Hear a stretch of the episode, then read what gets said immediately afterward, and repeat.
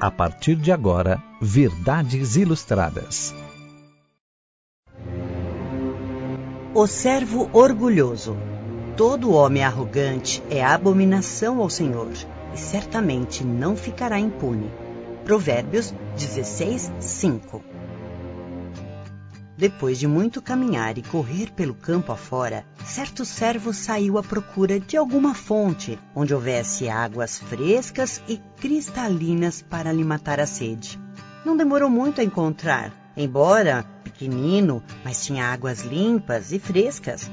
Sem demonstrar pressa, abaixou-se tranquilamente e pôs-se a beber dessa água. Após saciar-se, o servo teve a sua atenção despertada para alguma coisa que nunca antes observara.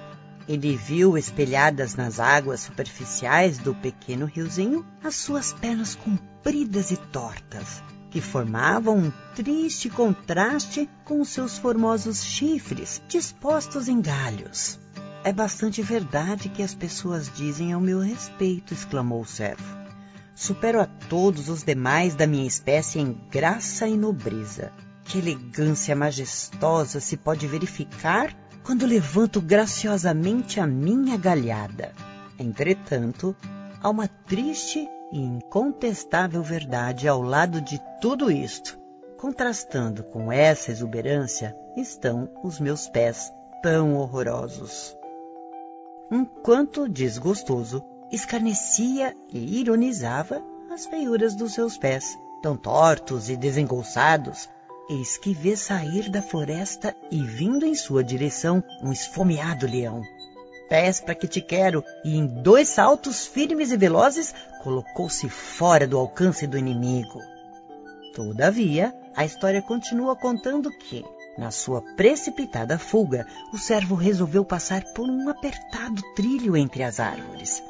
Não havia avançado muito quando teve a sua galhada presa num espinhal, cujos ramos delgados se amaranhavam formando um verdadeiro alçapão.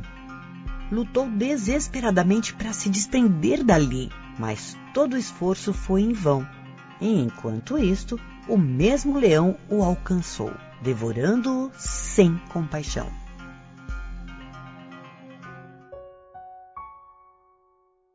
Assim, os pés que o animal tanto depreciava o levariam a salvo se a galhada de que tanto se orgulhava não o fizesse perecer.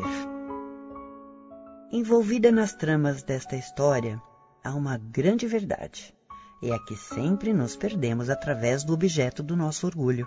Nada justifica a nossa soberba por causa daquilo que há de mais atraente e melhor em nós mesmos. Assim como não temos o direito de depreciar as coisas que mais se destacam em nossas limitações. Quando aplicamos despretensiosamente os nossos talentos em benefício de uma causa justa, certamente que aquilo que consideramos limitado, reduzido em nossa capacidade, nem será notado face às realizações. Nunca nos esquecemos do fato que a soberba abate, mas a humildade enobrece.